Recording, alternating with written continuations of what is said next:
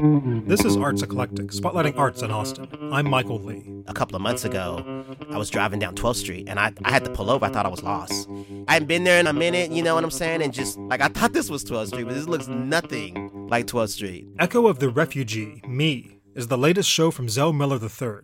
It's a hip hop theater piece in the jazz aesthetic, centered on the topic of gentrification in Austin. Miller says he's been working on the show for a while. I wrote the show a year ago and was ready to go, and it was just straight poetry. And then the situation happened with Puerto Rico, and I just didn't feel comfortable doing a show called Echo of a Refugee when people didn't have lights, man. And so I'm revisiting now. I've added characters. Uh, I got a cast. I have Valencia Tolbert, uh, this amazing actress who's doing some character work. Along with the poetry, I got these two amazing musicians uh, Thomas Wheeler on drums, this cat named Sir Charles on six string bass.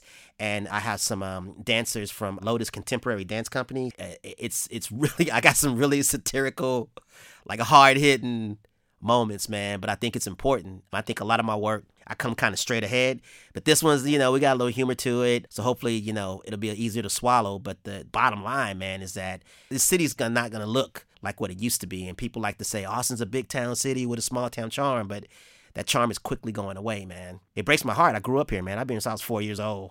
I was real careful about not necessarily pointing a finger in one real direction because I think it's kind of, you know, it's all our fault. But uh, my hope is, man, that at least we become educated about it and we can have conversations about it. That's with all my work. That's what I'm hoping for, man. It's, it's hoping that, that we can have those conversations. And I think that's where it's going to go.